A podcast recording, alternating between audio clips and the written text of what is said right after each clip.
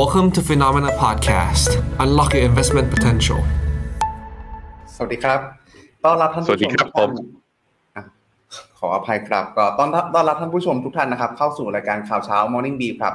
สรุปข่าวเช้าสำคัญเพื่อไม่ให้คุณพลาดทุกโอกาสการลงทุนนะครับวันนี้ก็อยู่กับผมแทนน้องปั๊บหนึ่งวันครับผมพีทนัทนันท์บางสมบูรณ์แล้วก็อยู่กับพี่แบงค์เชยนนท์และกันชนันท์ครับผมสวัสดีครับพี่แบงค์ครับ ครับผมก็วันนี้เนื้อหายังเข้มข้นอยู่เช่นเคยนะครับ ก็หลักๆครับในในส่วนของตัวสถานการณ์เมื่อคืนที่ผ่านมานะครับ ก็ต้องบอกว่าในส่วนของตัวตลาดในส่วนของตัวฝั่งสหรัฐครับมีการรายงานตัวเลขที่ค่อนข้างน่าสนใจออกมา ก็คือในส่วนของตัวอัตราเงินเฟ้อครับ ปรากฏว่าถ้าเทียบเป็นลักษณะของตัวมันออนมันครับถือว่าประกาศออกมาตามคาดแต่ ถ้าเทียบเป็น year on year หรือเทียบกับช่วงเวลาของปีก่อนหน้าครับ ณ ตรงนี้ประกาศออกมาต่ำกว่าค่าเล็กน้อยครับ ที่สุด 4.9%ต่ำกว่าที่ในฝั่งของนักวิเคราะห์คาดการณ์ที่ประมาณ 5%นะครับ ก็เลยเป็นที่มาครับที่ส่งผลให้ในส่วนของตัวการเคลื่อนไหวของตลาดหุ้นเมื่อคืนนี้ในฝั่งสหรัฐนะครับ ปรับตัวบวกขึ้นได้เล็กน้อยนะครับณตรงนี้ก็ ในส่วนของตัวตลาดหุ้นสหรัฐครับนำโดยในส่วนของตัวตลาดหุ้น NASDAQ ครับปรับตัวขึ้นอยู่ที่ประมาณสัก 1.1.04%นะครับในขณะที่ S&P 500 ครับบวกขึ้น 0.45%แต่ว่าดาวโจนส์ครับปรับตัวติดลบเล็กน้อยครับอยู่ที่ 0.09%ครับผมในส่วนของตัวฝั่งยุโรปครับก็ต้องบอกว่ามีการเคลื่อนไหวในกรอบแคบฮะส่วนหนึ่งเองมีการตีความว่าในส่วนของตัวเศรษฐกิจเงินเฟ้อที่ชะลอตัวลงนะตรงเนี้ย อาจจะนำไปสู่ในส่วนของตัว recession ในอนาคตข้างหน้าหรือเปล่า ก็เลยเป็นที่มาอ่ารวมไปถึงในส่วนของตัวข่าวที่ทางการยุโรปเนี่ยมีข้อพิพาทกับทางการจีนเพิ่มเติมด้วย ก็เลยกดดันให้ในส่วนของตัวตลาดหุ้นฝั่งยุโรปเอง ปรับตัวอยู่ในแดนลบครับ แต่ลบไม่มากครับ อยู่ที่ประมาณสัก 0.0.1 ถึงประมาณสัก 0.7%ในภาพรวมครับพี่แบงค์อือครับผม ในแง่ของตัวดัชนีนะ ไปดูตัวการเคลื่อนไหวภาพรวมเป็นกราฟ รายวันของตัวดาวโจนส์เนี่ยก็จะเห็นว่าเมื่อวานนี้เนี่ย ดาวโจนส์คือวิ่งทั้งกรอบบนและกรอบล่างเลยพี่พิษดาวโจนส์เนี่ยทำจุดต่ำสุดของวันเนี่ยอยู่ที่สามหมื่นสามพันสองร้อยสามสิบเก้าคือลงมาต่ำกว่าตรงนี้ระดับประมาณสักสองร้อยถึงสามร้อยจุดก็คือมีการย่อลงมา หลังจากที่ตลาดทราบข้อมูลตัวทั้งตัว headline แล้วก็ตัว core CPI ที่ประกาศออกมานะ ซึ่งเดี๋ยวเราวันนี้เดี๋ยวเรามาวิเคราะห์กันเรื่องนี้มาว่า เราเห็นอะไร แล้วก็ตัวเงินเฟอ้อที่ออกมารอบนี้ตลาดตอบรับ ในเชิงของการในในเชิงของรถนโยบายการเงินเนี่ยอย่างไรกันบ้างนะฮะแต่ว่าถ้าดูที่ตัวดัชนีเนี่ยถ้าดูเริ่มที่ดาวโจนส์นะจะเห็นว่าเริ่มเป็นแท่งสีแดงเนี่ยแท่ง candlestick เป็นแท่งสีแดงมาสามสี่แท่งติดต่อกันแล้ว ตั้งแต่เริ่มสัปดาห์เลยวันจันทร์วันอังคารวันพุธที่ผ่านมา เดี๋ยวมีเผื่อมีคนถามเอ่อด้วยปัญหาทางเทคนิคที่ปั๊บเป็นคนตั้งห้องขับเฮาส์มาตลอด เออ แล้วผมกับพีทไม่มีปัญญาที่จะตั้งมันครับจริงๆ ซึ่งมันแปลกมากนะ มันเป็นมันไม่ได้มีความยากอะไรด้วย แต่ว่าเป็นความเป็นความประมาทของผมสองคนเอง นั้นขออภัยผู้ชมในคลับเฮาส์พรุ่งนี้จะกลับมาเจอกันใหม่ เดี๋ยวผมจะพยายามที่จะตั้งแล้วก็เชิญพี่พีทเขาเอามาไว้ล่วงหน้านะครับเอ่อมีคนถามมาว่าพี่ปั๊บไปไหนก็ตามความต้องการของทุกคนไงคุณบอกว่า คุณอยากให้พี่ปั๊บเขาลองไปพักผ่อนบ้าง ก็นี่แหละ เป็นเจตนา ของเรานะฮะก็คือให้พี่ปั๊บไปพักผ่อน ผมบอกพี่ปั๊บแล้วว่า พี่ปั๊บอยู่ส่วนไหนของโลกเนี่ย ถ่ายรูปหรือวิดีโอมา เป็นอัดวิดีโอมาแล้วส่งมาให้ผม แล้วเดี๋ยวผมจะเอามาแปะใน Morning Brief ให้ทุกคนเห็นว่าตอนนี้พี่ปั๊บอยู่ไหน ผมจริงๆผมรู้ว่าอยู่ไหนแต่ไม่เฉลย ให้พี่ปั๊บส่งรูปมา ให้ทุกคนได้หายคิดถึงนะฮะก็พี่พีชจะอยู่กับเราอ่าวันนี้วันพรุ่งนี้ แล้วก็วันจันทร์วันอังคารใช่ไหมพี่พีชพี่พีชสี่ใช่วันครับ งั้นปั๊บครับผมไม่ได้หยุดแค่วันเดียวไม่ได้ป่วยครั้งนี้คือครับปั๊บได้พักผ่อนจริงๆนะให้กำลังใจ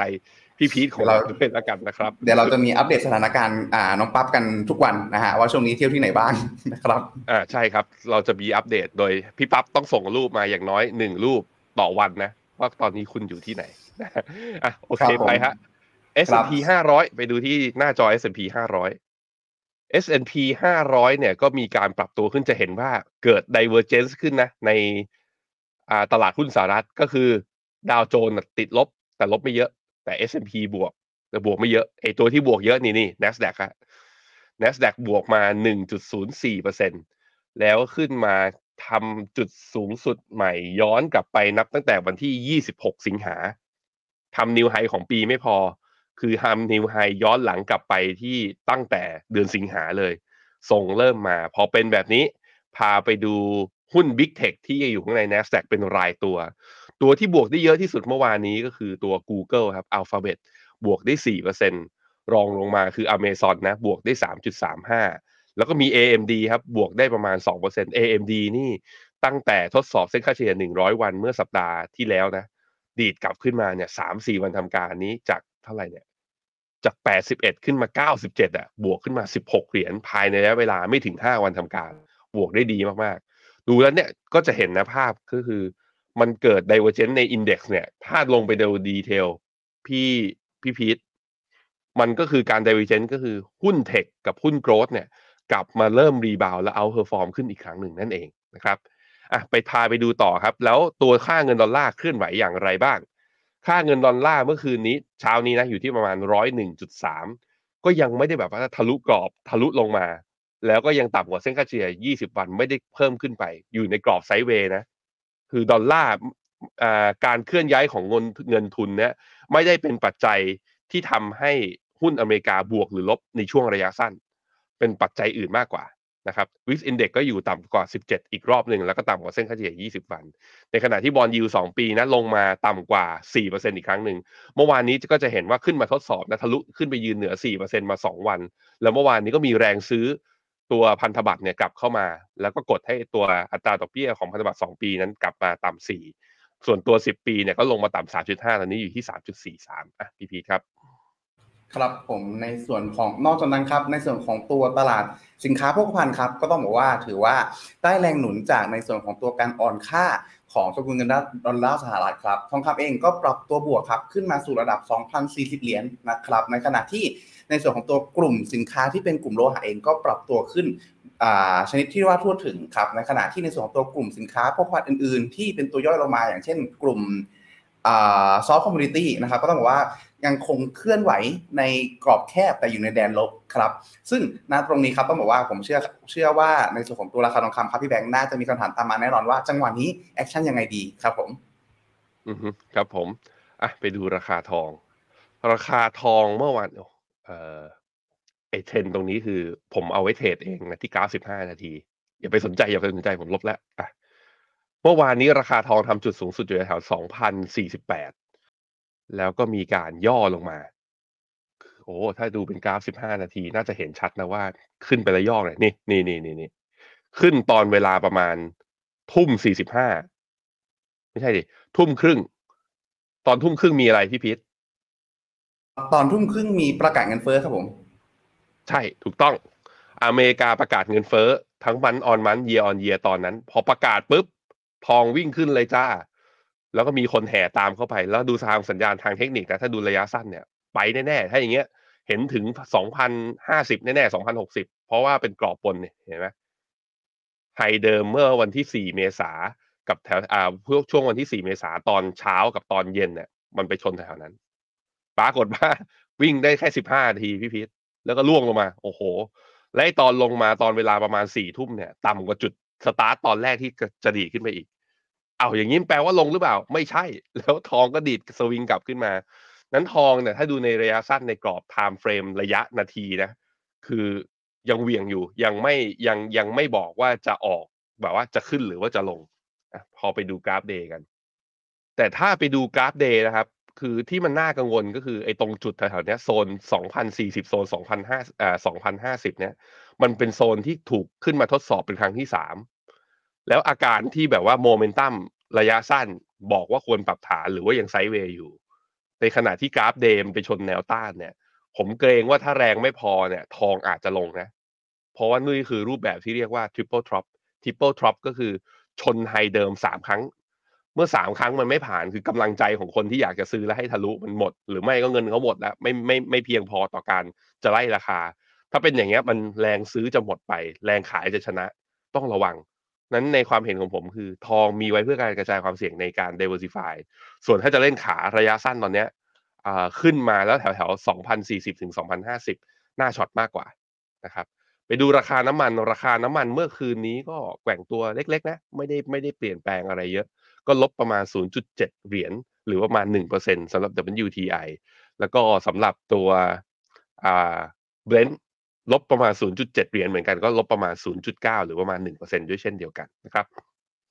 ครับผมขณะที่ตลาดอื่นตลาดอื่นๆวันนี้ครับในส่วนของตัวฝั่งเอเชียก็เริ่มเปิดทำการไปที่เรียบร้อยนะครับนิกเกอีครับเคลื่อนไหวในกรอบแคบครับหยุดลบอยู่ 0.05 ครับแต่ถ้าดูเมื่อสักประมาณสัก 15 นาทีที่แล้วเปิดเป็นบวกเขียวๆนะครับในขณะที่ในส่วนของตัว S&P อ่านิวซีแลนด์ก็ปรับตัวบวกเล็กน้อยครับอยู่ที่ 0.11 นะครับ แล้วก็ในส่วนตัวตลาดหุ้นไต้หวันครับก็ปรับตัวบวกขึ้นเล็กน้อย 0.1 ครับ ต้องบอกว่าเดิมทีทั้ง 3-4 ตลาดเนี้ยปรับตัวเปิดขึ้นมาเป็นบวก แล้วก็ปรับตัวลงเป็นลบในที่สุดถึงณณปัจจุบันนะครับ ในช่วงแรกเอง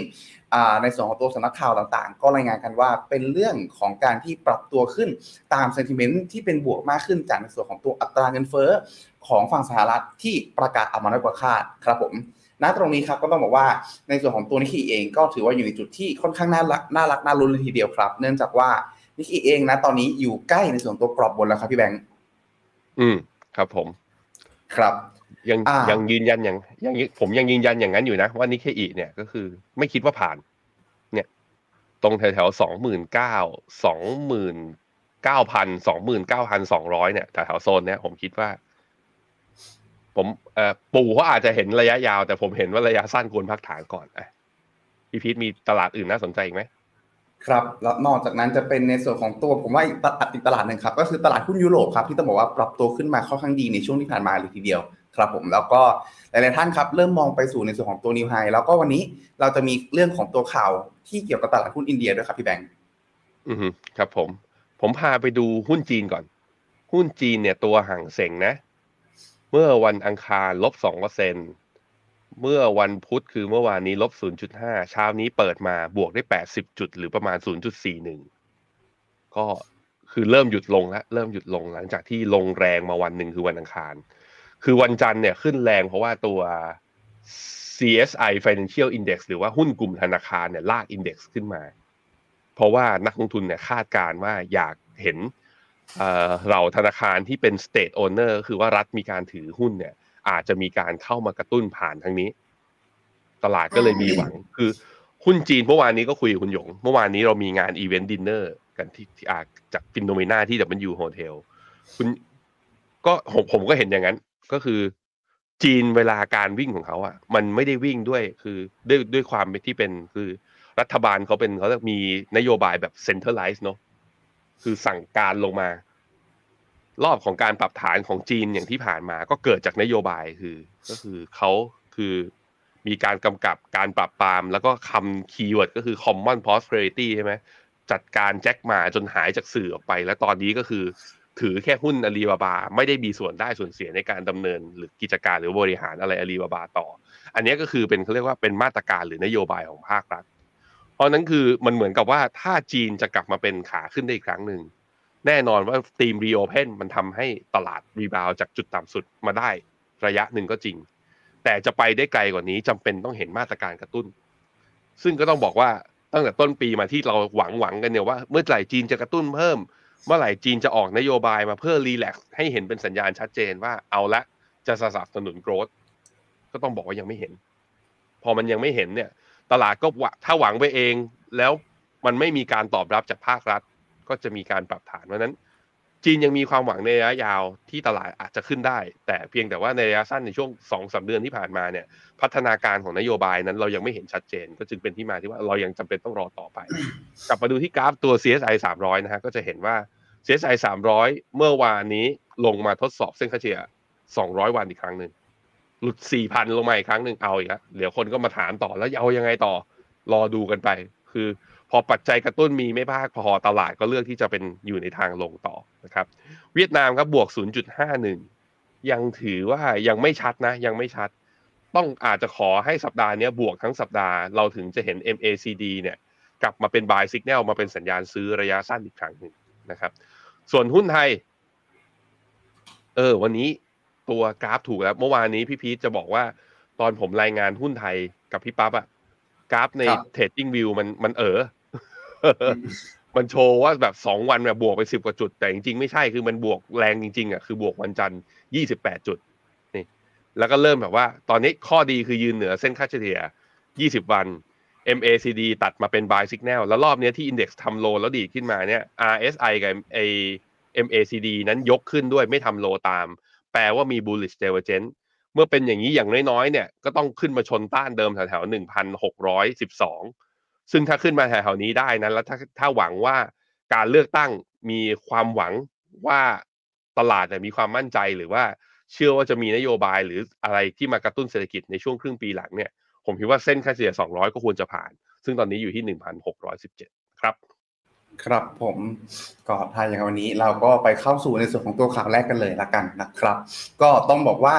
วันนี้ครับในส่วนของตัวข่าวที่ค่อนข้างเกี่ยวข้องกับฝั่งสหรัฐอาจจะมีค่อนข้างเยอะเล็กน้อยนะครับเริ่มต้นที่ข่าวแรกกันครับผมก็คือในส่วนของทางคุณโจไบเดน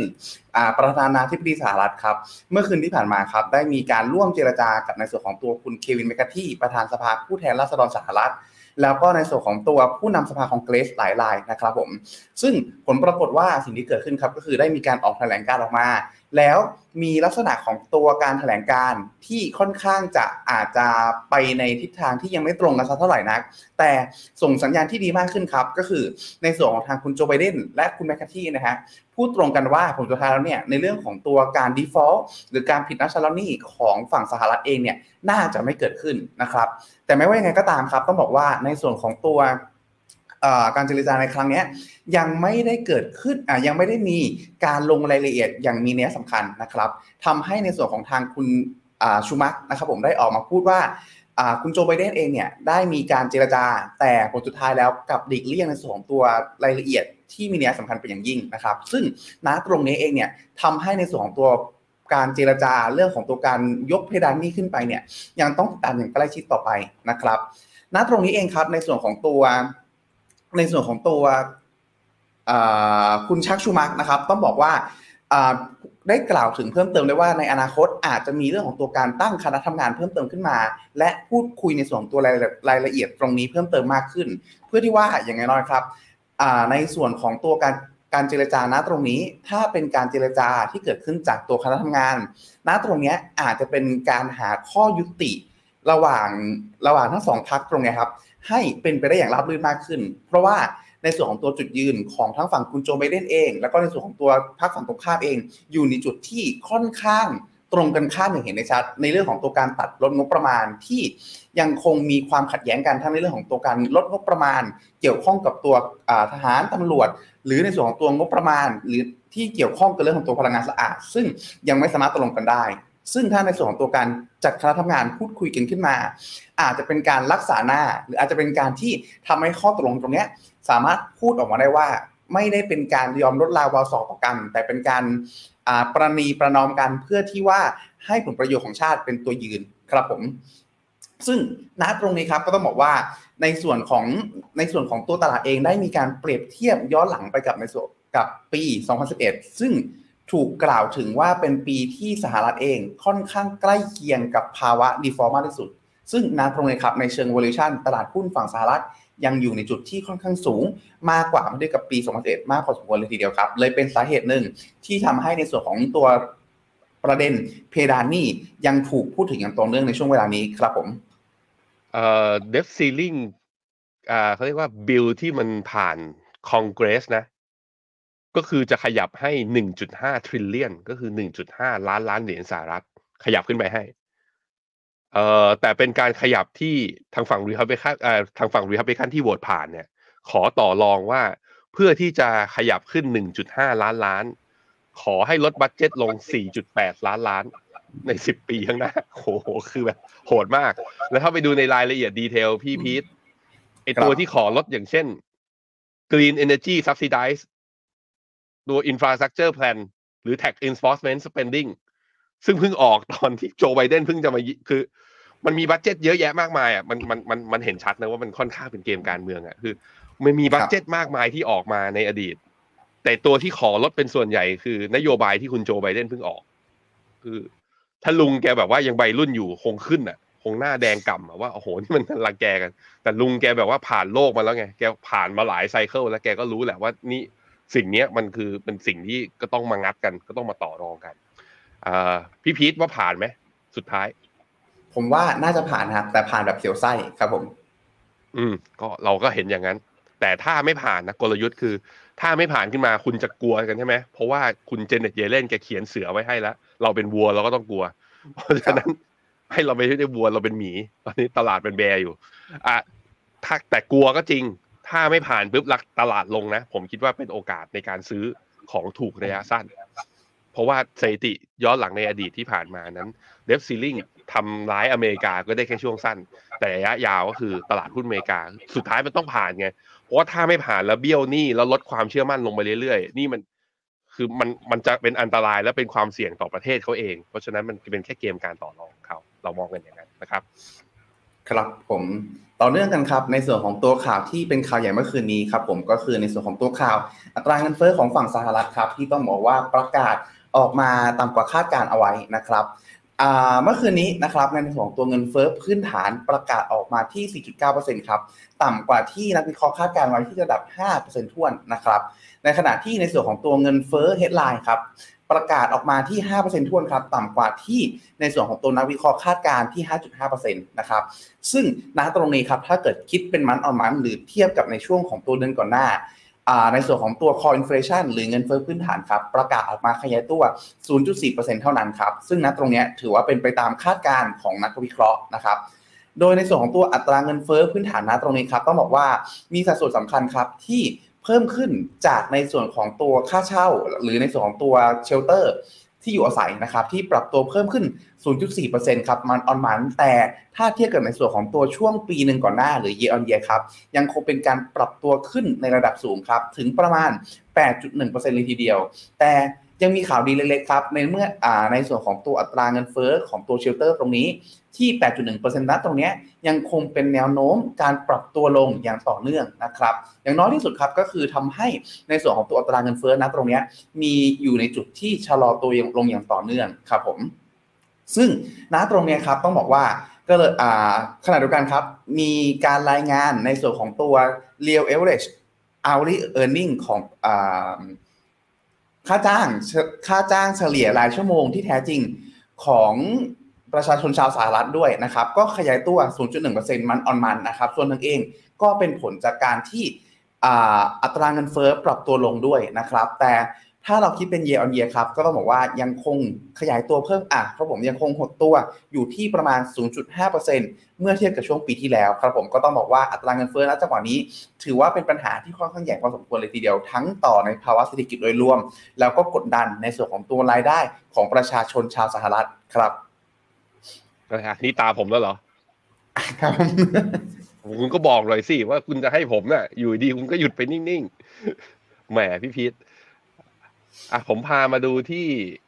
CME Group Fed Watch 2 วิธีการเทียบนะ อ่า อันนี้ผมใช้เป็นกราฟตัว compare อ่าอะดูของการประชุมล็อตหน้าก่อน วันที่ 14 มิถุนาวันก่อนหน้านี้นะ วันก่อนหน้านี้ตลาดให้โอกาสที่เฟดจะคงดอกเบี้ยอยู่ที่ 78%พอหลังจากประกาศตัวเลขเงินเฟ้อเพิ่มขึ้นมาเป็น 90%เลยทุกคน ก็คือเชื่อเชื่อมากขึ้นอะว่าน่าจะคง ไปดูเดือนจูนวันที่ 26 คือการประชุมครั้งถัดไปนะ ก็คือการประชุมครั้งแรกของครึ่งปีหลัง เปอร์เซ็นต์ของตัวคงดอกเบี้ยเนี่ยใกล้เคียงเดิมพี่พีท57%เซ็นเนี่ยลดลงเหลือ 56 แต่ที่ลดลงเนี่ยก็คือว่าที่ตลาดคาดว่าจะขึ้นดอกเบี้ย จากจากก่อนหน้าที่จะรู้เงินเฟ้อนะ อยู่ที่ประมาณสิบสามซึ่งจริงๆก็ไม่เยอะสิบสามเปอร์เซ็นลดเหลือเพียงแค่ห้าเปอร์เซ็นต์ ถามว่าลดลงแล้วไปเพิ่มที่ไหน เพิ่มโอกาสในการลดดอกเบี้ยครับทุกคน ก็คือตอนนี้ Fed Fund Rate อยู่ที่ห้าถึงห้าจุดสองห้าถ้าเดือน July ลดจริง ซึ่งตอนนี้เอาตลาดให้โอกาสนะสามสิบแปดเปอร์เซ็นถ้าลดจริงก็จะเหลือสี่จุดเจ็ดห้าถึงห้าเปอร์เซ็นต์คำถามคือทำไมตลาดถึงให้โอกาสในการลดดอกเบี้ยเพิ่มขึ้น เพราะว่าเงินเฟ้อเนี่ย ถ้าจะลองกลับไปดูที่หน้าจอพี่พีทหน่อย พี่พีทกลับไปดูตัวตาราง ตัวหน้าแปดพี่พีทเอ๊ะ เราไม่ได้เอาตารางตัวมันออนมันมาใช่ไหมอะไม่เป็นไร หน้าแปดอะก็จะเห็นว่ามันเริ่มคือเงินเฟ้อมันเริ่มชะลออย่างชัดเจนแหละ แล้วตัว CPI ถ้าเป็น core ตัว month on month เนี่ยออกมาเนี่ย คือเริ่มเห็นสัญญาณแล้วว่า จะค่อยๆลด ถ้าเป็นตัว headline ตอนนี้ เท่าไหร่นะพี่พีทออกมา 0.4 month on month ไหม ใช่ครับ 0.4 month on month สมมตินะว่าหลังจากนี้ไปทุกเดือนออกมาเดือนละ 0.4 0.4 คูณ 12 ก็เท่ากับก็คือจะกลายเป็น CPI ต่อปีไปอยู่ที่ 4.8 ต่ำ5ทันที เห็นไหมก็คือเงินเฟ้อไอตัวเฟดฟันเรทจะอยู่ที่ 5%เงินเฟ้อระยะยาวถ้าลงมาระดับนี้จริง ก็แปลว่าต่ำ5คือแสดงว่านโยบายการเงินที่เริ่มขึ้นดอกเบี้ยมาตั้งแต่มีนาปีที่แล้ว มีบทวิจัยเขาบอกว่ากว่านโยบายการเงินเนี่ยจะส่งผ่านมาที่เศรษฐกิจจริง มันจะใช้ระยะเวลาประมาณ 1 ปีถึง 12 เดือนถึง 14 เดือน อันนี้มันเหลือเหมือนจะเริ่มส่งผลให้เห็น พอเห็นดังนั้นตลาดคาดการณ์ว่าดอกเบี้ยเหมือนจะพีคแล้ว ก็เลยทำให้กลับมาดูที่หน้าจอผม ก็เลยทำให้สิ่งนี้บอลยิวสองปีจึงมีแรงเทขายปรับลงมาเล็กน้อยต่ำสี่ บอลยิวสิบปี จึงมีแรงเทขายเล็กน้อยลงมาด้วย แล้วหุ้นสหรัฐพวกหุ้นเทคเนี่ยที่ได้รับก็เรียกว่าได้รับความโหดร้ายจากการขึ้นดอกเบี้ยนะปรับฐานลงมาตลอดเลยตั้งแต่เฟดขึ้นดอกเบี้ย ก็เริ่มมีความหวังและทำนิวไฮของปี 2023 กลับขึ้นมา แล้วคุณเจษก็แหมเข้ามาให้กำลังใจด้วยคุณเจษนี่เขาบอกว่า NASDAQ หน้าเทรดรอบนี้ไหม ผมบอกเลยว่าชอบ แล้วก็บอกเลยว่าเข้าไปก่อนหน้านี้แล้ว แต่ว่าพอถ้าคุณจะซื้อตรงนี้นะ ถามว่ามันมีอัพไซด์อยู่ตรงไหน NASDAQ ก็มีแถวหนึ่งหมื่นสามพันหนึ่งร้อยสามสิบตรงนี้ ซึ่งเป็นเป็น high ลูกเก่าของเมื่อเดือนสิงหาเฮ้ย upside ตรงนี้ มันกว้างพอคุ้มที่จะเทรดระยะสั้นหรือไม่เจ็ดเปอร์เซ็นเจ็ดเปอร์เซ็นแต่ต้องบอกว่าการขึ้นหลังจากนี้ไปอาจจะไม่ได้ง่ายขนาดนั้นสาเหตุเป็นเพราะว่า big event เพิ่งจะผ่านไปช่วงสองสามสองสามสัปดาห์ที่ผ่านมา นั่นก็คือ ฤดูการประกาศผลการดำเนินงานไตรมาสหนึ่งเวลาเออร์เน็งมันออกมาเซอร์ไพรส์ทางดี ตลาดมันก็มักจะดีดในช่วงนั้น หลังจากนี้ไปเนี่ย จริงๆ แล้วช่วงไตรมาสสองเนี่ยถ้าเราไปดูเป็น seasonality นะ หรือดูเป็นปัจจัยทางฤดูกาลเนี่ยไตรมาสสองเป็นไตรมาสที่ตลาดหุ้นมักจะไม่ค่อยไปไหน แล้วคุณคงเคยได้ยินคำว่า sell in May and go away ใช่ไหม นั่นน่ะเอกมันก็จะทำให้บรรยากาศของไตรมาสสามอาจจะยังไม่ได้ดีขนาดนั้นมันนั้นซื้อได้แต่หวังว่าตลาดแรลลี่แรงหรือเปล่า ผมคิดว่ายังนะครับ แต่ว่ามันเริ่มรีลีสรีลีฟหรือว่าผ่อนคลายมากขึ้น จากที่สัญญาณเงินเฟ้อนะ ทั้งสองตัวเลย ทั้งตัวเลขนอนฟาร์มเปโรเพิ่งประกาศเมื่อวันศุกร์ออกมาดี เงินเฟ้อไม่ได้เร่งตัวหรือว่าสูงกว่าที่ตลาดคาด เพราะนั้นสองอย่างนี้ทำให้ทิศทางของนโยบายการเงินของสหรัฐจะขึ้นดอกเบี้ยได้ยากมากขึ้น ซึ่งเป็นผลดีกับภาพตลาดหุ้นอย่างน้อยๆ ก็ในระยะสั้นนะครับครับผมไปต่อกันที่ข่าวต่อไปนะครับ ก็จะเป็นในส่วนของทางดิสนีย์นะครับเมื่อคืนนี้มีการรายงานผลประกอบการออกมานะครับ ต้องบอกว่าเป็นไปตามคาดการณ์ของนักวิเคราะห์นะครับ ก็มีการรายงานในส่วนของตัว EPS หรือ Earning ครับอ่าอกมาที่ 0.93 ดอลลาร์นะครับ ตรงตามคาดการคาดการณ์ของนักวิเคราะห์เป๊ะๆพอดีเลยนะครับ แต่ขณะเดียวกันในส่วนของตัวรายได้นะครับ revenue ประกาศออกมาที่ 21,000 820 ล้านดอลลาร์นะครับหรือ 21.82 billion นะครับสูงกว่าในส่วนของตัวคาดการณ์ของนักวิเคราะห์ที่ประมาณ 21.78 billion นะครับก็สูงกว่าเล็กน้อยนะครับแต่สิ่งหนึ่งที่สร้างแรงกดดันครับก็คือในส่วนของตัว subscription หรือผู้ที่ติดตามหรือผู้ที่เป็นผู้ชมทั้งหลายนะครับ ปรากฏว่ามีการปรับตัวลดลงถึง 6 ล้าน subscription เลยทีเดียวนะครับ ซึ่งอ่าถ้าผมไม่ใช่ 6 ล้าน 4 ล้านขออภัยครับ 4 ล้าน subscription เลยทีเดียวนะครับ ซึ่งณตรงเนี้ยครับต้องบอกว่า เป็นจุดหนึ่งที่สร้างแรงกดดันต่อในส่วนของตัวหุ้นของ Walt Disney ในระดับหนึ่งเลยนะครับแต่ว่าณตรงนี้เองครับต้องบอกว่ายังมีข่าวดีเล็กๆที่เกิดขึ้นครับ ก็คือเนื่องจากว่าในส่วนของทาง Walt Disney เอง ได้มีการปรับเพิ่มราคานะครับในส่วนของตัวค่า subscription ภายในสหรัฐนะครับ ซึ่งณตรงนี้ได้สร้างในส่วนของตัว revenue หรือรายได้เพิ่มเติมให้กับดิสนีย์นะครับเพิ่มอีกประมาณ 20%เพราะฉะนั้นนะตรงนี้ครับ ในส่วนของตัว subscription ที่ขาดหายไป ก็สามารถถูกชดเชย โดยในส่วนของตัวรายได้ที่เพิ่มขึ้นได้บางส่วนนะครับ ขณะเดียวกันครับ ยังมีในส่วนของตัวข่าวที่เกี่ยวข้องกับเรื่องของตัวโมเดลธุรกิจอื่นของเขานะครับ เช่นในส่วนของตัวสวนสนุกเองก็ต้องบอกว่านะตรงนี้ยังคงรายงานการเติบโตอย่างต่อเนื่องนะครับ ก็เป็นผลครับให้ในส่วนของตัวภาพรวมของตัวรายได้ และในส่วนของตัวกำไรของดิสนีย์เองครับยังอยู่ในจุดที่ถือว่าไม่แย่กว่าคาดการแม้ในส่วนของตัว subscription จะมีการปรับตัวลดลงค่อนข้างเยอะก็ตาม โดยที่ในส่วนของตัวประเทศที่ปรับตัวลงค่อนข้างเยอะครับ ก็คือในส่วนของทางอินเดียครับที่โดนผลกระทบครับจากเรื่องของตัวอัตราแลกเปลี่ยน แล้วก็ในเรื่องของตัวการปรับปรับค่า subscription เพิ่มขึ้นเล็กน้อยในช่วงที่ผ่านมาครับผม ครับพี่แบงค์โอเค ส่งกันหน่อยส่งกันลืมฮะ เอ่อพี่พีทไปดูไอ้นี่ยัง Guardian of the Galaxy ยังเลยครับ ถ้าว่ากันนับตรงผมรอเข้า Disney Plus นะฮะอะไรกันคุณแบบมันต้องคุณไม่ได้เข้าโรงเลยใช่ไหมช่วงเนี้ยผมไม่ได้เข้าโรงเลยครับ มาน่าจะเข้าโรงหนังล่าสุดเก้ปีคุณแล้วคุณเข้าโรงหนังดูเรื่องอะไรอะโอ้โหผมจำได้ว่าเข้าโรงครั้งสุดท้ายตั้งแต่ผม คบสองกับแฟสี่นคนเก้าเนี้ยเก้าอันธพาลคลองเมืองอะไรอย่างอันเงี้นั้ยนเกินไปครับพี่ อันนั้นเกินไปครับ น่าจะถึงสองถึงสามปีแล้วครับพี่ อ๋ออ่าอ่าอ่าผมเพิ่งไปดูไอ้นี่มา เพิ่งไปดูครับ Mario b a r t e r The Movie อ่าพาพระพายไปดูหนังครั้งแรกในโรงโรงที่ไอคอนสยามที่เป็นโรงเด็กอะ่ะ มี slider ยาวตั้งแต่ลงไปมีบ่อบอลแล้วก็อืมโซฟานั่งแบบนั่งกันได้แบบพ่อแม่ลูกสนุกมาก แล้วก็มีผ้าห่มมาให้ เออ ลูกผมไม่กล้าเข้าดูหนัง มาตลอดเลย เพิ่งจะมา breakthrough เพราะว่าเขาชอบมาริโออืผมว่านั่นแหละผมว่าธุรกิจ movie เนี่ยเป็นธุรกิจหนึ่งที่มันจะเริ่มมีสัญญาณในการฟื้นตัวกลับมา จะมีผลต่อตัวดิสนีย์ระยะในเฟสถัดไป แต่ว่าไอสิ่งที่เห็นก็คือว่าบนบนสตรีมมิ่งนั้นมันแย่งกันเยอะจริงๆ พอตอนเนี้ยผมสมัครเป็นทั้ง พอบอกไปแล้วผมเป็นคนใช้เงินสุดรุ่ยสุดร่ายมาก แต่จริงๆ ไม่ใช่นะเป็นเป็นการทดลอง เพื่อที่จะรู้ว่าหุ้นตัวไหนมันดี ก็คือ ผมมีทั้ง Netflix มีทั้ง Disney แล้วก็มีทั้ง HBO HBO เนี่ยเอาไว้ดู Last of Us กับไอตอนแม่มังกรอะตอนที่แม่มังกรมาตอนนั้นก็สมัครดูไปดิสนีย์ก็เอามาดูพวกตอนย่อยของมาเวลแต่ Netflix เนี่ยคือกลายเป็นว่าเอาดึงตัวเองออกจาก Netflix ไม่ได้อะคือพอมันจบไอ้เรื่องหนึ่งที่เราชอบสนุกสนุกแล้วนะสักพักหนึ่งมันจะมีเรื่องใหม่เข้ามา แล้วก็เป็นเป็นไวรัลในทวิตเตอร์หรือเพื่อนๆก็บอกเฮ้ยแบงค์ดูเรื่องนี้ยังเฮ้ยแล้วก็ โพสต์กันก็ต้องกลับไปดูใหม่อีกรอบหนึ่งนั้นมันเห็นชัดเจนว่าคอนเทนต์ is king นะคือต้องเป็นคอนเทนต์ดีแล้วเป็นคอนเทนต์ที่มาอย่างต่อเนื่อง มันถึงจะดึงผู้ชมไว้ได้จริงๆอะไปดูราคาดิสนีย์กันหน่อยหลังจากประกาศงบออกมา ถ้าเอาเป็นตัวว่าคาดการณ์นะ ก็คือกำไรออกมาเนี่ย ต่ำกว่าที่ตลาดคาดเล็กน้อย 0.93 เหรียญ ส่วนตัวรายได้เนี่ยตรงเลยคือเป็นเป็นไตรมาสหนึ่งที่ ตลาดคาดการ์ยังไงทั้ง bottom line แล้วก็ทั้ง top line เนี่ยออกมาใกล้เคียงกันมาก แต่อาจจะเป็นเพราะด้วยเรื่องไกด์แดนซ์นะก็เลยทำให้ตัวตัวดิสนีย์นะมีการปรับฐานลงเมื่อวันพุธที่ผ่านมาลบประมาณ 1%ซึ่งลงมาตอนนี้หลุดต่ำกว่าเส้นค่าเฉลี่ย 2 200 วันไปนิดนึงด้วยอะรอดูกันคือ จะเห็นว่าดิสนีย์เนี่ยขาของการฟื้นรอบนี้นะตั้งแต่เดือนมีนาเนี่ยก็ฟื้นจาก จุดโลเนี่ยประมาณ 91เนี่ยก็ไหลบวกขึ้นมาเรื่อยๆประมาณ 10 เหรียญแต่บวกขึ้นมาไม่เยอะ ผมให้เทียบกับอีกตัวหนึ่งอะ Netflix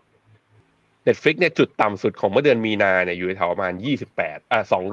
287 287 มาระดับราคาปัจจุบันคือดีดขึ้นมา 14 14 เหรียญเมื่อกี้อะ14เปอร์เซ็นต์ดิสนีย์กี่เปอร์เซ็นต์นะได้ประมาณสิบเปอร์เซ็นต์เห็นไหมดิสนีย์ยังดีดได้ดีดได้ยังช้ากว่า อันนี้ก็ภาพรวมนะครับพี่พีครับในขณะที่ในส่วนของตัวทางด้านนักวิเคราะห์ครับ ก็ต้องบอกว่ายังคงเป็นส่วนใหญ่ยังเป็นคำแนะนำบายหรือซื้อนะครับ ก็อยู่ที่ประมาณ 30 31 31 คนนะครับ ในขณะที่แนะนำโฮหรือถือไว้เฉยนะครับ 14 คน แล้วก็ในส่วนของตัวขายครับ พียงแค่หนึ่งคนเท่านั้น ซึ่งถ้าดูด้านล่างครับจะเห็นได้ว่าทรงตัวอยู่ในระดับประมาณนี้มาอย่างต่อเนื่องนะครับ แล้วก็ฝั่งซ้ายมือก็จะเห็นได้ว่ามีการปรับในส่วนของตัวคาดการณ์กำไรเพิ่มขึ้นด้วยนะครับสำหรับในส่วนของตัวดิสนีย์นะครับต่อเนื่องกันครับผมในส่วนของตัวข่าวต่อมาครับผมก็ต้องบอกว่าจะเป็นในส่วนของตัวข่าวที่เกี่ยวข้องกับฝั่งอินเดียกันบ้างนะครับ ซึ่งณตรงนี้ครับอินเดียเองถ้าในช่วงต้นปีที่ผ่านมา ขออภัยครับหลายๆคนที่ติดตามข่าวก็จะได้ยินชื่อหุ้นตัวหนึ่งครับ ก็คือเรื่องของตัวอาดานีนะครับ ซึ่งอืมมีข่าวเกี่ยวข้องกับเรื่องของตัวการฟรอด หรือในส่วนของตัวการช่อโกงที่เกิดขึ้นนะครับ ล่าสุดมีการอัปเดตออกมาครับว่า ในส่วนของตัวกลุ่มอาดานีเองได้มีการเตรียมจัดการประชุมบอร์ดครั้งใหญ่ครับ ในช่วงวันที่ 13 พฤษภานี้ก็คืออีก 2 วันหลังจากนี้ครับ เพื่อที่อาจจะมีเริ่มมีการคิดอ่าระดมทุนเพิ่มเติมครับ เพื่อที่ว่าจะอ่า กู้สถานการณ์จากในส่วนของตัวข่าวลือที่เกิดขึ้น แล้วก็ลงทุนเพิ่มเติมครับ หลังจากที่ในส่วนของตัวตัวราคาหุ้นของออดานี่นะครับปรับตัวลงมาแล้วมากกว่า 50%ในช่วงที่ผ่านมานะครับ ซึ่งย้อนความกลับไปครับ ในช่วงของตัวก่อนที่จะเกิดข่าวเรื่องของตัวการฟลอกในครั้งนี้ ช่วงเวลานั้นเองครับ ต้องบอกว่าอาดานี่เองเนี่ยอยู่ในช่วงที่กำลังเจรจาครับ จะมีการซื้อขายหุ้นล็อต ค่อนข้างใหญ่เลยทีเดียวนะครับ ถึงประมาณ2แสนล้านลูปี หรือคิดเป็นประมาณสัก 2,400 ล้านดอลลาร์สหรัฐเลยทีเดียว ซึ่งในครั้งนั้นนะครับเป็นความคาดหวังว่าจะเป็นการระดมทุนครั้งใหญ่และขยายกิจการเพิ่มเติม แต่พอเกิดเหตุในส่วนของตัวข่าวฉาวนะตรงนี้เกิดขึ้นมาครับ ก็เลยทำให้ในส่วนของตัวดีลเนี่ยล่มไปในครั้งนี้ พอสถานการณ์เริ่มเคลียร์มากขึ้นครับอาดานี่ก็เลยเตรียมกลับมาระดมทุนเพื่อกู้สถานการณ์เพิ่มเติมอีกครั้งหนึ่งนะครับ ซึ่งในส่วนของตัวอาดานี่ครับต้องบอกว่านะตรงนี้เอง ส่วนหนึ่งครับมีน้ำหนักคิดเป็นอยู่ประมาณสัก 0.66%เมื่อเทียบกันในส่วนของตัว Nifty 50 ซึ่งเป็น index ในส่วนของตัวตลาดหุ้นอินเดียนะครับ แม้จะเป็นหุ้นที่ไม่มีขนาดใหญ่อ่าไม่ได้มีขนาดใหญ่มาก แต่ต้องบอกว่านั่นจะเป็น holding companyที่ถือธุรกิจค่อนข้างหลากหลายครับ ก็เลยมีการกดดันในส่วนของตัวตลาดหุ้นภาพรวมในช่วงเวลานั้นๆด้วยนะครับ นอกเหนือจากนั้นครับนอกเหนือจากในส่วนของตัวกลุ่มอาดานีครับต้องบอกว่ามีข่าวหนึ่งครับ ที่นะตรงนี้เป็นเรื่องของตัวความสัมพันธ์ระหว่างประเทศครับ ก็คือ ในส่วนของทางคุณโจไบเดนครับ เตรียมต้อนรับครับ คุณนเรนทาโมดีจากอินเดียนะครับ ในช่วงมิถุนายนปีนี้นะครับ เพื่อที่ว่าจะพูดคุยครับ แล้วก็กระชับความสัมพันธ์เพิ่มเติม เพื่อให้มั่นใจได้ว่าในส่วนของตัวแถบเอเชียนักฝั่งนี้นะครับ จะมีความมั่นคงด้านพลังงาน แล้วก็มีความมั่นคงในเรื่องของตัวเสถียรภาพทางทางการเมืองในฝั่งนี้เพิ่มเติมนะครับ ซึ่งณตอนนี้ครับต้องบอกว่าคุณนเรนทาโมดีเองเนี่ยอยู่ในจุดที่เนื้อหอมมากพอสมควรเลยทีเดียวครับผมเพราะว่าเป็นประเทศหนึ่งที่อยู่ใกล้เคียงกับประเทศจีน ซึ่งอย่างที่เราทราบกันครับก็คืออยู่ในจุดที่จีนเองเป็นคู่แข่งสำคัญของฝั่งสหรัฐเลยนะครับ โดยทางคุณโดยทางทเนียบข่าวครับ ก็คาดหวังว่าการเจรจาในครั้งนี้ จะกระชับความสัมพันธ์ให้แน่นแฟนเพิ่มเติมมากขึ้น หลังจากที่อินเดียเอง ช่วงหลังๆครับเริ่มมีพฤติกรรมที่ต้องบอกว่าอาจจะออกห่างจากในส่วนของตัวฝั่งสหรัฐในระดับหนึ่ง ถ้าท่าทีที่เห็นได้ชัดเลยก็คือ เรื่องของการที่ยังคงซื้อน้ำมันจากรัสเซียอย่างต่อเนื่องครับผมพี่แบงค์อือครับผม มาดูอินเดีย อินเดียเนี่ยทะลุกรอบที่เป็นดาวเทรนที่ผมลากไว้นะ ไปตั้งแต่สิ้นเดือนเมษา แล้วก็ยืนเหนือเส้นค่าเฉลี่ยหนึ่งร้อยวันทะลุขึ้นมาด้วย แล้วไอ้ high เดิมของเมื่อตอนวันที่สิบหกกุมภาก็ทะลุผ่านมาด้วย เพราะฉะนั้นน่าจะไปเจอกันที่ high ของเมื่อสิ้นปีที่แล้ว คือวันที่หนึ่งธันวาปีสองพันยิบสองจุดสูงสุดตอนนั้นราคาปิดอยู่ที่หกหมื่นสามพันสองร้อยแปดสิบสี่อันนี้ดูที่ดัชนี Sensex นะ Sensex ก็คือทั้ง index เนี่ยทั้งหมดเลยไม่ใช่ Nifty Nifty มันจะเอาเฉพาะตัว big cap มานะฮะถ้าไปถึงตรงนั้นได้ก็มี upside เท่าไหร่เอ่ยอยู่ที่ประมาณมี upside ไม่เยอะนะเหลืออีกประมาณ 2.4%ถามว่าอินเดียวิ่งขึ้นมารอบนี้เนี่ยมาจากหุ้นอาดานีด้วยไหมเราไปดูอาดานีนะ Adani Enterprises เห็นว่านับตั้งแต่มีเรื่องอโดน hedge fund โจมตีนะ ราคาก็ร่วงลงมาเนี่ยจาก 4,000 รูปีนะลงมาเหลือเนี่ยตอนนี้ต่ำกว่า 2,000 คือลงมา 50%แล้วก็ยังเคลื่อนไหวอยู่ในกรอบล่างยังไม่ฟื้นขึ้น แสดงให้เห็นว่าอาร์ดานีอาจจะกระทบกับ sentiment ของ Sensex แต่ช่วงที่อาร์ดานี่ลงคือตอนต้นปีใช่ไหมคือก็สวิงเหมือนกันก็มีการย่อลงมา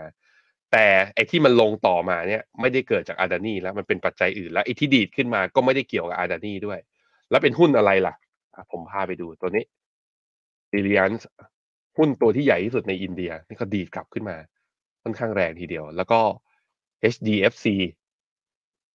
HDFC หุ้นใหญ่ที่สุดของอินพวก emerging market อะหุ้นขนาดใหญ่ที่ market cap ใหญ่ๆเนี่ยมักจะเป็นหุ้นกลุ่มสถาบันการเงินนี่ตัว housing development finance ตอนนี้ก็ได้ปรับตัวขึ้นมาอย่างต่อเนื่อง แล้วก็มีอีกตัวหนึ่งคือ ICIC ปะใช่ไหมตัวที่สาม ICIC ICICI Bank ปรับตัวขึ้นมาเองนิดเดียวก็ใกล้จะไฮเพราะนั้นก็ดูแล้วคือทิศทางของอินเดียก็น่าจะขึ้นไปทดสอบที่ไฮเดิม คิดว่ามีโอกาสนะฮะมันเหมือนมีช่วงหนึ่งที่ตลาดหุ้นอินเดียเนี่ย ถ้ากลับมาดูนะ ที่เนี่ยตั้งแต่ปี 2022 มาเนี่ยค่อนข้าง underperform อะ2 2023 ประธานโทษ ปี 2023 underperform ลองดูนะทุกคนก็คือไตรมาสหนึ่งเนี่ย มกรามาจนถึงมีนาเนี่ย เป็นเข้ารอบย่อ แล้วดูหุ้น ทางฝั่งจีน มกราดีดขึ้นต่อ แต่ว่ามีนาเนี่ยเข้ารอบย่อเหมือนกัน ผมมาตอนแรกผมมี thesis อย่างนี้ตอนต้นปีคิดว่า ถ้าจีมีจะ reopen แล้วกลับมากระตุ้นเศรษฐกิจ ด้วยหุ้นอ่าอินเดียเนี่ยที่มี valuation แพงกว่าจีน เพราะฉะนั้นน่าจะมีแรงเทขายเพื่อเป็นการ rebalance พอร์ตของข้างใน MSCI เอเชียคือคนที่แบบว่ามีพอร์ต MSCI Asia หรือว่าเป็น Active Management เนี่ยอาจจะ take profit จากอินเดียแล้วเข้ามาซื้อจีนบ้าง แต่ปรากฏสิ่งที่ตามมาคือว่าเราไม่เห็นจีนกระตุ้นอย่างชัดเจน หุ้นจีนก็กรอบใช้วิธีคือเคลื่อนไหว sideway ไปกรอบด้านข้าง ก็เลยทำให้คือตลาดก็มองว่าอ้าวงั้น ถ้ายังไม่กระตุ้นอะไรงั้นก็ไปที่กลับไปที่อินเดียแล้วกัน ก็เลยทำให้ตัว Sensex เนี่ยแล้วดัชนีอินตัวในตลาดหุ้นอินเดียในภาพรวมเนี่ยฟื้นกลับมาได้ นับตั้งแต่ตอนเดือนเมษาที่ผ่านมาอะแล้วกำลังจะลุ้นทดสอบไฮเดิมกันอยู่ ผมคิดว่า ไม่ซื้อตามนะ ในความเห็นของผมคือไม่ซื้อตาม เห็นไฮเดิมเมื่อไหร่ก็เทคโปรฟิตกันครับ ครับ ในเชิงของตัวอ่า e a r n i n g กันบ้างนะครับ ก็ต้องบอกว่าณปัจจุบันครับ ในส่วนของตัวเส้นสีดำคือ e a r n i n g นะครับ ก็มีการชี้ขึ้นนะครับก็คือมีการปรับคาดการกำไรของทางฝั่งตลาดหุ้นอินเดีย ในที่นี้คือ Nifty 50 นะครับ ก็มีการปรับขึ้น upperform มากกว่าในส่วนของตัวตลาดหุ้นสหรัฐในช่วงเวลานี้นะครับในขณะที่ performance ครับอ้าวขอไปครับสลับกัน performance ครับเส้นสีดำก็คือ underperform ในช่วงตั้งแต่ปลายปี 2022 เป็นต้นมา จนกระทั่งถึงประมาณสักกลางกุมภาที่ผ่านมานะครับ ก่อนที่จะกลับมา outperform อีกครั้งหนึ่งนับตั้งแต่ช่วงกลางกุมภานะครับ ในขณะที่ในส่วนของตัวเส้นสีส้มครับ ก็คือตัว e a r n i n g หรือค่าการกำไรครับ ถูก revision หรือถูกปรับขึ้น outperform กว่าในส่วนของตัวดัชนีตลาดหุ้นทั่วโลก อย่างต่อเนื่องนะตั้งแต่ช่วงประมาณกลางปี 2021เลยทีเดียวครับ มีลงบ้างเล็กๆน้อยๆเป็น seasonal แต่ก็ยังคงอยู่ในเทรนที่เป็นแนวโน้มขาขึ้นนะครับ แต่ว่าระยะสั้นครับช่วงปลายๆนะตรงนี้อยู่ในจุดที่หักหัวลงเล็กน้อยครับ ก็คงอาจจะต้องติดตามกันต่อไปนะครับ ในเชิง valuation ครับผมพี่แบงก์ก็อยู่ในจุดที่ต่ำกว่า1 SD เล็กน้อยครับผม ครับผมไปกันต่อครับที่ข่าวต่อไปนะครับ ก็ในส่วนของตัวข่าวต่อไปนะครับ ต้องบอกว่าเป็นข่าวทางการจีนกันบ้างนะครับ ที่ณปัจจุบันอาที่เมื่อวานนี้ขออภัยครับ มีการประกาศแต่งตั้งครับ ผมในส่วนของตัวเลขาธิการพรรคครับ ประจำสำนักกำกับดูแลและบริหารการเงินแห่งชาตินะครับ ซึ่งณตัวสำนักงานนัดตรงนี้ครับ ถูกตั้งขึ้นใหม่ครับ ในปีนี้เพื่อที่จะคุมหรือเลกูเลตครับในส่วนของตัวธนาคารหลายพันแห่งทั่วประเทศจีนครับ โดยที่ณตรงนี้ครับที่เป็นข่าวเพิ่มเติมในครั้งนี้ก็คือ เนื่องจากว่าการแต่งตั้งคุณหลียุนสีในครั้งนี้ถ้าอ่านชื่อผิดต้องขออภัยนะครับเป็นข่าวที่ถือว่าค่อนข้างผิดโผผิดผิดคาดในส่วนของตัวสำนักสำนักข่าวและนักวิเคราะห์มากพอสมควรเลยทีเดียวนะครับ เพราะว่าคุณหลียุนสีคนนี้เป็นในส่วนของอ่าครับผมเพราะว่าในส่วนของตัวแคนดิเดตที่ถูกคาดหวังว่าจะได้รับตำแหน่งนี้ครับ ถูกคาดหวังว่าจะเป็นในส่วนของตัวกลุ่มบุคคลที่มีความใกล้ชิดกับคุณสีจิ้นผิงมากกว่านี้นะครับ เช่น ในส่วนของตัวกลุ่มในส่วนของตัวพออตลาดหลักทรัพย์นะครับ หรือในส่วนของตัวประธานของ CITIC Group เป็นต้นนะครับ ซึ่งมีความใกล้ชิดกับในส่วนของทางกลุ่มรัฐอาพรรคพรรคคอมมิวนิสต์ที่มากกว่าแต่ในขณะเดียวกันในส่วนของทางคุณหลี่ยุนเจ๋อนะครับต้องบอกว่าอยู่ในจุดที่ มีความน่าเชื่อถือ มีประวัติการทำงานมาอย่างยาวนาน แล้วก็มีประวัติการศึกษาที่ค่อนข้างดีนะครับ ปัจจุบันครับคุณหลี่ยิงสีอายุ 52 ปีนะครับ เป็นในส่วนของตัวผู้ช่วยอ่า governor ของเสฉวนนะครับ ก็คือเป็นเบอร์ 2 ของมณฑลเสฉวนนะครับ ซึ่งนะตรงนี้ครับต้องบอกว่าเขามีในส่วนของตัวดีกรี ก็คือเป็นในส่วนของตัวด็อกเตอร์นะครับที่อ่าที่ด้านเกี่ยวข้องกับด้านเศรษฐศาสตร์เป็นขอขอไปครับ จบปริญญาเอกด้านเศรษฐศาสตร์นะครับในปี 1970 นะครับแล้วก็เคยทำงานในส่วนของตัว SOE หรือในส่วนของตัวแบงก์รัฐวิสาหกิจของทางจีนนะครับที่ขนาดใหญ่ที่สุดมาถึง 2 2 สถาบันนะครับ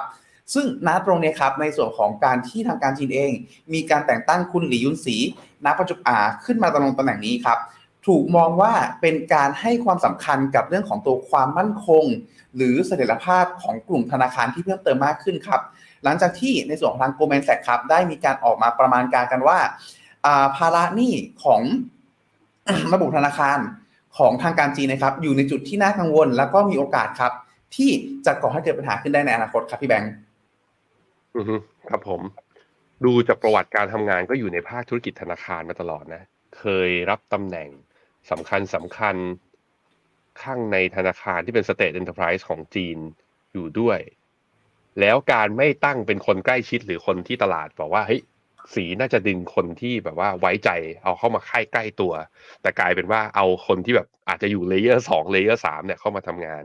ผมคิดว่ามุมหนึ่งค่ะ ตลาดอาจจะข้อข้อที่อาจจะผิดหวังหน่อยก็คือ ถ้าอย่างนี้คงสั่งซ้ายหันขวาหันให้ทำนโยบายตามที่ตัวเองคิดอาจจะลำบากอาจจะคิดแบบนั้นได้ แต่มองอีกมุมหนึ่งก็คืออาจจะต้องรักษาความเป็นกลางหรือเปล่าเพราะว่าคุณกำลังเอาเขามาตั้งกฎเพื่อมีการ check and balance ถูกไหมเพราะฉะนั้นก็ควรจะได้คนที่แบบว่า คือกล้าเห็นต่าง กล้าที่จะแบบว่าให้มุมมองที่มันเป็นประโยชน์ แล้วก็คือว่าทำเพื่อประเทศในระยะยาวที่มากกว่า ก็ต้องมาดูกัน แต่ว่าผมคิดว่าส่วนหนึ่งที่อ่าไปดูนี่มาดูที่หน้าจอผมนะ DSI Financial Index เนี่ย ที่ดีดตัวขึ้นมาแรงอะ พี่พีทเห็นไหม ตั้งแต่วันศุกร์ที่ผ่านมา แล้วเริ่มปรับตัวตั้งแต่ วันอังคารกับวันพุธเมื่อวานเนี้ยลบประมาณ 2.7%เพราะตลาดอาจจะเห็นเรื่องนี้ว่าการแต่งตั้งคณะกรรมการหรือคนทำนโยบายในชุดใหม่เนี่ย อาจจะแบบว่าไม่ได้ตั้งคนที่พร้อมที่จะเข้ามากระตุ้นเศรษฐกิจ ในเร็ววัน แต่เข้ามากำกับดูแล หรืออาจจะออกกฎหมาย เพื่อให้มันแบบว่ามีความมีเสถียรภาพมากขึ้น ไม่ให้มันเกิดแบบคริสิสอย่างอสังหาเนี่ยที่มีปัญหาอีกทีหนึ่ง อาจจะพอเป็นอย่างนี้ปุ๊บตลาดก็เลยเริ่มถอดใจเอ้าอย่างนี้ก็คงไม่กระตุ้นระยะสั้นอย่างนี้ดิอะอย่างนั้นไอ้ที่เราหวังกันไว้เพิ่งจะแห่ขั้นเข้าไปซื้อ ก็ต้องเทคกำไรกันแล้วเทค profit กันแล้ว ก็เลยเป็นที่มานะเนี่ยก็เลยมีการปรับฐานลงมาอะอย่างตัว c t i c Bank ใช่ไหมเป็นอ่าเนี่ย c t i c Security Company นี่ปรับฐานลงด้วย หรือเมื่ออย่างเมื่อวานนี้ก็ลบเท่าไหร่สามจุดเจ็ดเปอร์เซ็นหรือ Bank of China เลยอะ Bank of China โห อุตสาห์ขึ้นไปตั้งเยอะนะ เมื่อวันจันทร์ขึ้นไปชนซีลิ่งเลย วันพุธย่อลงมาลบห้าเปอร์เซ็นวันนี้เปิดตลาดมาแล้วเทรดอยู่ก็ประมาณลบประมาณสองเจ็ดแปดเปอร์เซ็นต์นั้นแปนค่อนข้างก็ต้องก็ต้องเชื่อตลาดอย่างหนึ่งเพราะหลังจากที่ประกาศว่าผู้ที่อยู่กลุ่มนโยบายสูงสุดในฝั่งธนาคารอย่างเงี้ย ออกมาก็แสดงว่า ยังไม่น่าจะมีปัจจัยหรือนโยบายกระตุ้นทางด้านดอกเบี้ย หรือว่านโยบายการเงินอะไรใหม่ ๆ ในช่วงนี้ นั้นใครที่ถือหุ้นจีนยังจำเป็นต้องรอกันไปก่อนนะครับทุกคนครับ ครับผมในส่วนของตัวข่าวสุดท้ายของวันนี้นะครับ เราวกกันกลับมาที่ฝั่งไทยกันบ้างนะครับ ก็ต้องบอกว่าในส่วนของตัวสภาทองคำโลกครับเวอร์โกคาซีได้รายงานครับออกมาว่า ความต้องการทองคำแท่นและเหรียญทองในไทยครับในส่วนของตัวไตรมาสที่ 1 ประจำปี 2566 หรือปีนี้ครับไตรมาสแรกนะครับปรับตัวเพิ่มขึ้น 15% year on year เลยทีเดียวนะครับในขณะที่ในส่วนของตัวดีมานหรือความต้องการอัญมณีนะครับปรับตัวลง 6%นะครับซึ่งณตรงนี้ครับต้องบอกว่าในความต้องการสวนทางกับในส่วนของตัวความต้องการทองคำทั่วโลกนะครับที่ลดลง 13%นะครับเมื่อเทียบกับช่วงเวลาเดียวกันของปีก่อนหน้าหรือ year on year นะครับ ณตรงนี้ครับต้องบอกว่าณตรงนี้ครับต้องบอกว่าส่วนหนึ่งครับในส่วนของตัวราคาทองคำที่พุ่งสูงขึ้นณปัจจุบันนะครับ และแรงกดดันจากค่าของชีพครับณตรงนี้ได้เป็นตัวแรงกดดันครับที่ทำให้ในส่วนของตัวความต้องการในส่วนของตัวอัญมณีปรับตัวลดลงนะครับในช่วงที่ผ่านมา แต่ขณะเดียวกันครับ ราคาทองคำที่ปรับตัวเพิ่มขึ้นครับ ในช่วงต้นปีที่ผ่านมาก็ สนับสนุนให้มีแรงให้มีแรงขายทำกำไรออกมาบางส่วนในส่วนของตัวนักลงทุนไทยนะครับ ซึ่งณตรงนี้ครับต้องบอกว่า ซึ่งณตรงนี้ครับนอกจากในส่วนของตัวดีมานของฝั่งประชาชนทั่วไปแล้ว ก็ต้องบอกว่ายังมีดีมานในส่วนของตัวธนาคารกลางทั่วโลกด้วยที่มีดีมานการสำรองทองคำเพิ่มขึ้นถึง 228 ตันทั่วโลกเลยทีเดียวครับ ณตรงนี้ครับก็ต้องบอกว่าถือว่าเป็นอีกภาพหนึ่งครับ ที่สะท้อนภาพในส่วนของตัวสินทรัพย์การลงทุนในช่วงเวลานี้ สินค้าฟุ่มเฟือย อย่างในส่วนของตัวอัญมณีเอง อยู่ในจุดที่มีดีมานที่ปรับตัวลดลง แต่ในขณะเดียวกันในส่วนของตัวสินทรัพย์ปลอดภัยที่มีความสามารถในการรักษามูลค่า แล้วก็ทนทานต่ออัตราเงินเฟ้อก็มีดีมานที่เพิ่มขึ้นในช่วงเวลานี้ครับพี่แบงค์ครับผมตัวทองเนี่ยคือผู้ที่ยังเป็นซื้อหลักแล้วก็ซื้อสุทธิมาอย่างต่อเนื่องก็คือธนาคารกลางนะ แต่ว่าถ้าลงไปดูสัดส่วนของตัวทองต่อตัวเลขของเงินทุนสำรองทั้งหมดเนี่ยก็ต้องบอกว่า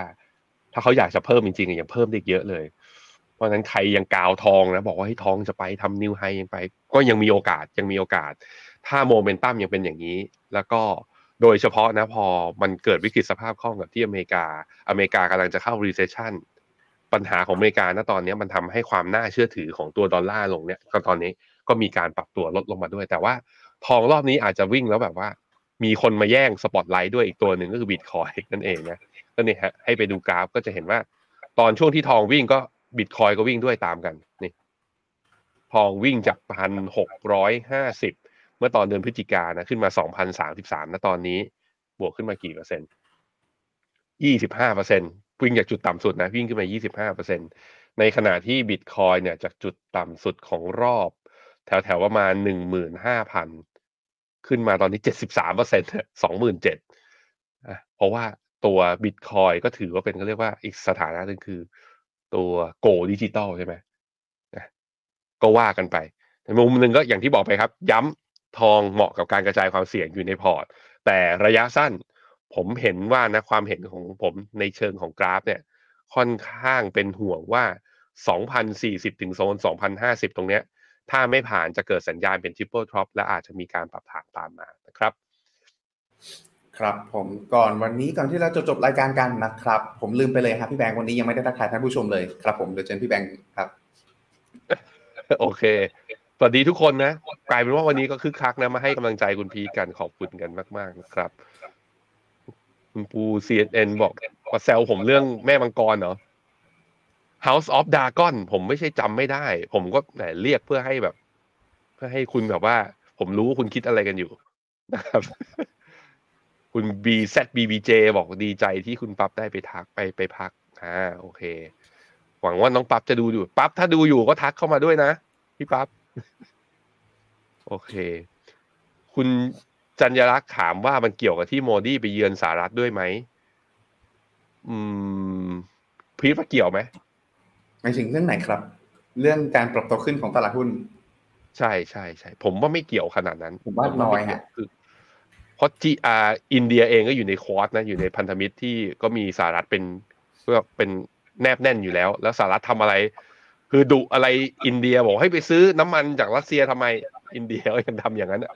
เพราะนั้นคือมันเป็นความสัมพันธ์ที่ค่อนข้างแข็งแกร่ง แล้วก็แตะแบบว่าอะสหรัฐเองก็แตะอินเดียลำบากด้วยเหมือนกันนะฮะ รออัปเดตลูกคุณปั๊บนะ คุณทิงทิงคุณจะรู้บอกว่าคิดถึงพี่น้องปั๊บแล้วจะพี่หรือจะน้องดีนะฮะอะเดี๋ยวเอาไว้เดี๋ยวเดี๋ยวผมขอรูปคุณปั๊บมาแล้วเดี๋ยวพรุ่งนี้นะลองดูหน่อยว่าพี่ปั๊บเขาอยู่ส่วนไหนของโลกนี้นะฮะอะก่อนจบกัน เนื่องจากว่ามันประกาศตัวเลขออกมาสองอย่างที่สำคัญนะก็คือนอนฟาร์มเปโรประกาศเมื่อวันศุกร์แล้วก็เมื่อวานนี้ตอนเวลาทุ่มครึ่งประกาศตัวเลขเงินเฟ้อมา ทำให้ภาพของนโยบายการเงินเนี่ยมันค่อนข้างชัดขึ้น จึงมาย้ำโอกาสเรื่องการลงทุนกันอีกรอบหนึ่งพี่พีทเอาสไลด์ขึ้นหน่อย ตอนต้นปีเรามีธีมอยู่ธีมหนึ่งในทั้งหมด 3 ธีมที่เราคอกันมา นั่นก็คือคำว่า bonds are back ตลาดตราสารหนี้จะกลับมานะฮะตราสารหนี้จะกลับมาจะเห็นว่านับตั้งแต่จุดที่เขาเรียกว่า อันนี้คือใช้ index global aggregate bond นะแล้วก็ย้อนกลับไปนับตั้งแต่ปี 1990 ลองดูว่าการเคลื่อนไหวของตัวบอลเนี่ยหลังจากเงินเฟ้อพีคไปแล้วเนี่ย ล่าสุดเป็นยังไงบ้าง ซึ่งอ่าเวฟปัจจุบันนี้นะรอบของไซเคิลที่ดอกเบี้ยขึ้น แล้วก็ไอ้รอบดอกเบี้ยขึ้นแล้วตอนเนี้ยมาอยู่ตรงเนี้ยเส้นที่เราเห็นเนี่ยก็คือเอาใช้เส้นสีเขียว นับตั้งแต่จุดศูนย์นี่คือจุดอะไรพี่ปั๊บเอ้ยพี่พี่พีทจุดศูนย์นี่คือจุดอะไรไม้ไม้ไม้ฮัลโหลครับฮัลโหลครับตัวไหนนะครับผมขออภัยครับ นี่นี่นี่ที่กราฟเนี้ยที่จุดศูนย์เนี่ยจุดที่เราปักที่ศูนย์เนี่ยอ๋อจุดที่เป็นช่วงวัดที่กัอันตราเงินเฟ้อพีคครับผมอ่าถ้าเงินเฟ้อพีคนะจะเห็นว่าแล้วบวกกับไอตัวเลขที่แกนซ้ายนี่คือจำนวนวันที่บวก เพื่อเงินเฟ้อพีคไปแล้วเนี่ย ตลาดจะยังทำเขาเรียกว่าจะยังลงไอตราสารหนี้จะยังลงอยู่ แต่สักพักเมื่อเวลาผ่านไปก็จะกลับมาเป็นขาขึ้น ซึ่งนับจากวันที่เงินเฟ้อพีคเนี่ย กองทุนพวกตราสารหนี้เนี่ยบวกมาแล้วตอนนี้ประมาณหกเปอร์เซ็นสถิติในอดีตคือค่ากลางของสถิติของเงินเฟ้อพีคแล้วเริ่มลงเนี่ยในอดีตนะคือเส้นปละสีดำจะเห็นว่าอยู่แถวๆประมาณสิบสองเปอร์เซ็นนั่นแปลว่า global aggregate bond ยังมีอัพไซด์อยู่แถวๆประมาณหกเปอร์เซ็นนะหลังจากนี้เฉลี่ยแล้วประมาณหกเปอร์เซ็นนั่นจึงเป็นที่มาที่ว่าเรายังเชื่อว่ากองทุนตราสารหนี้ ยังน่าสนใจโดยเฉพาะสัญญาณค่อนข้างชัดแล้วว่าดอกเบี้ยใกล้พีคอะหน้าต่อไปครับ แล้วเมื่อดูนะ ตอนนี้ที่อัตราดอกเบี้ยพันธบัตรสิบปีอยู่ที่ประมาณสักสามจุดสี่สามจุดสี่สามจุดห้าเปอร์เซ็นต์นะตรงเนี้ย ลองย้อนกลับไปเนี่ย เราไม่เห็นอัตราดอกเบี้ยของบอลสิบปีเนี่ยสูงอยู่ที่ระดับนี้มาเลยนับตั้งแต่ปีหนึ่งอ่าสองพันเก้าสองพันสิบแถวๆนั้นเลยนะนั่นนี่คือระดับอัตราผลตอบแทนของตราสารหนี้ที่สูงและ attractive มากที่สุดในรอบประมาณสิบปีที่ผ่านมาเกือบเกือบสิบสองปีทีเดียว นั้นตรงนี้มันก็เลยเป็นที่มาที่ว่าตั้งแต่ต้นปีแล้วเรามองว่าหุ้นจะไม่ใช่สินทรัพย์ที่สร้างผลตอบแทนชนะเงินเฟ้อให้คุณอย่างเดียว ให้หันกลับมาดูตราสารหนี้ด้วย เพราะฉะนั้นเราเชื่อว่าตอนนี้นะตราสารหนี้ยังมีอัพไซด์ที่น่าสนใจ และจากสถิติในอดีตเมื่อกี้เราเห็นไปแล้วนะคะว่าตราสารหนี้มักจะทำจุดต่ำสุดหลังจากเจอเงินเฟ้อ พีคไปแล้วประมาณ 90 วัน ซึ่งตอนนี้เราอยู่ใน environment ที่ตราสารหนี้มีโอกาสที่จะกลับมา หลังจากที่เราเริ่มเห็นบอลยูนั้นทำจุดสูงสุดใหม่ไม่ได้นะครับคำแนะนำก็คือให้สะสมนะใครที่มีอยู่ แล้วก็เงินพอร์ตของคุณเนี่ยไม่ได้ตั้งใจจะเข้าไปลงทุนในสินทรัพย์เสี่ยงอยู่แล้ว อยากจะเอาส่วนหนึ่งเนี่ยเอามาไว้ในสินทรัพย์ที่ ค่อนข้าง diversify กระจายความเสี่ยงแล้วให้ผลตอบแทนเนี่ยในระดับเฉลี่ยนะประมาณ 4-5%ขึ้นไป ซึ่ง upside ที่เราเอามาคุยกันมาเนี้ยเราคิดว่าแถวๆ6%นะมีโอกาส ก็เรากองที่เราแนะนำก็คือกองแม่ Master Fund คือ Pimco GIS Income ซึ่งกองในไทยที่ไปลงในกองเนี้ยมีหลายบลจเลย กองที่เราแนะนำก็อย่างเช่น UGIS ขีด N หรือ KFCS Income จากค่ายกรุงศรีก็ได้เหมือนกันนะครับ ครับผมนิดครับผม ก็วันนี้น่าจะครบถ้วนกับในส่วนของตัวเนื้อหาทั้งหมดนะครับอ่ายังไงเราสองคนวันนี้ต้องขออนุญาตลาไปก่อนนะครับ ขอทุกท่านลงทุนอย่างมีความสุขครับ สวัสดีครับผม สวัสดีครับ ในโลกของการลงทุนทุกคนเปรียบเสมือนนักเดินทาง คุณล่ะเป็นนักเดินทางสายไหน กองนี้ก็ดี เทรนด์การลงทุนนี้ก็มา ใครว่าดีเราก็ไปหมดแต่ไม่ค่อย work ให้ Finnomena Exclusive บริการที่ปรึกษาการเงินส่วนตัว ที่พร้อมช่วยให้นักลงทุนทุกคนไปถึงเป้าหมายการลงทุน สนใจสมัครที่ f i n o m e f i n o m i n a e x c l u s i v e หรือ line at f i n o m i n a p o r t คำเตือนผู้ลงทุนควรทำความเข้าใจลักษณะสินค้า เงื่อนไขผลตอบแทน และความเสี่ยงก่อนตัดสินใจลงทุน